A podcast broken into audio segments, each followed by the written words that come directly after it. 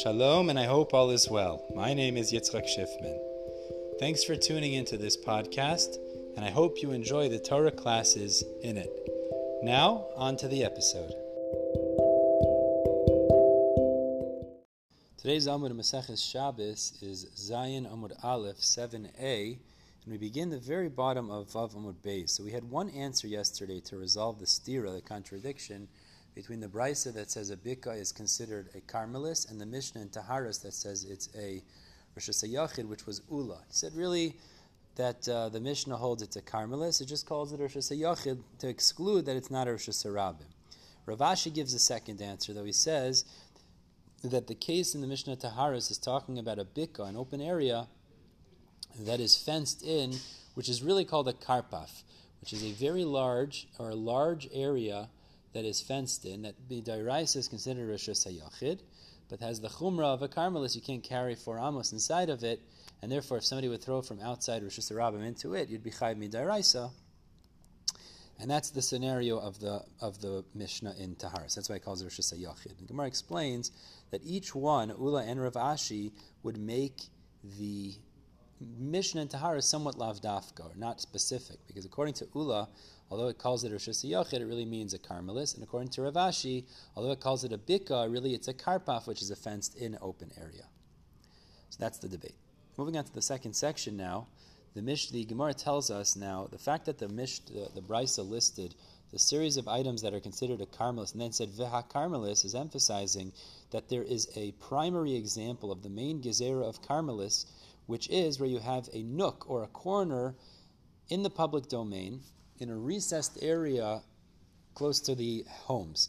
So Rashi gives two actually two shitas what this means. Either it's a three-walled area or it's a cornered area where one house emerges from the private domain in a triangular-like shape, making an area with two walls as the karmelis that we're discussing. Either way, that would be the primary gezerah of Karmelis, and the other ones like Yam and Bika are derivatives of that principle.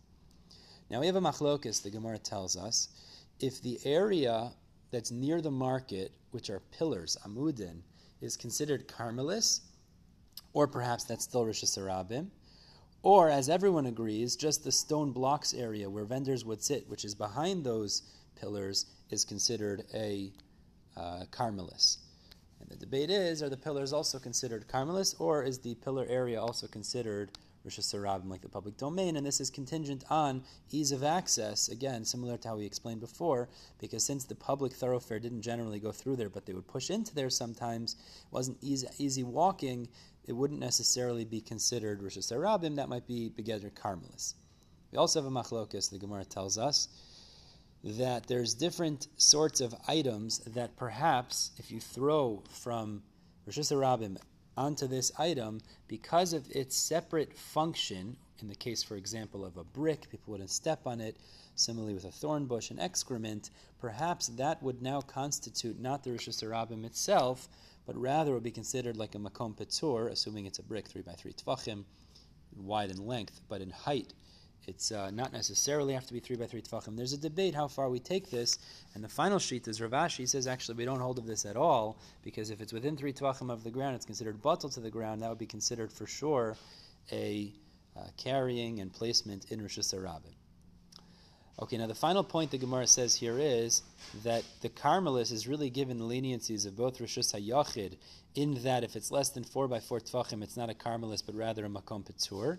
And it also has the leniency of reshus harabim in that if it's above 10 tefachim, it wouldn't be considered a karmelis anymore. Rather, it would be considered also a makom petur. We're stopping the top of Zayin Amud Beis, and we'll pick up tomorrow, continuing this conversation about karmelis and similar situations. In the meantime, everyone have a wonderful day.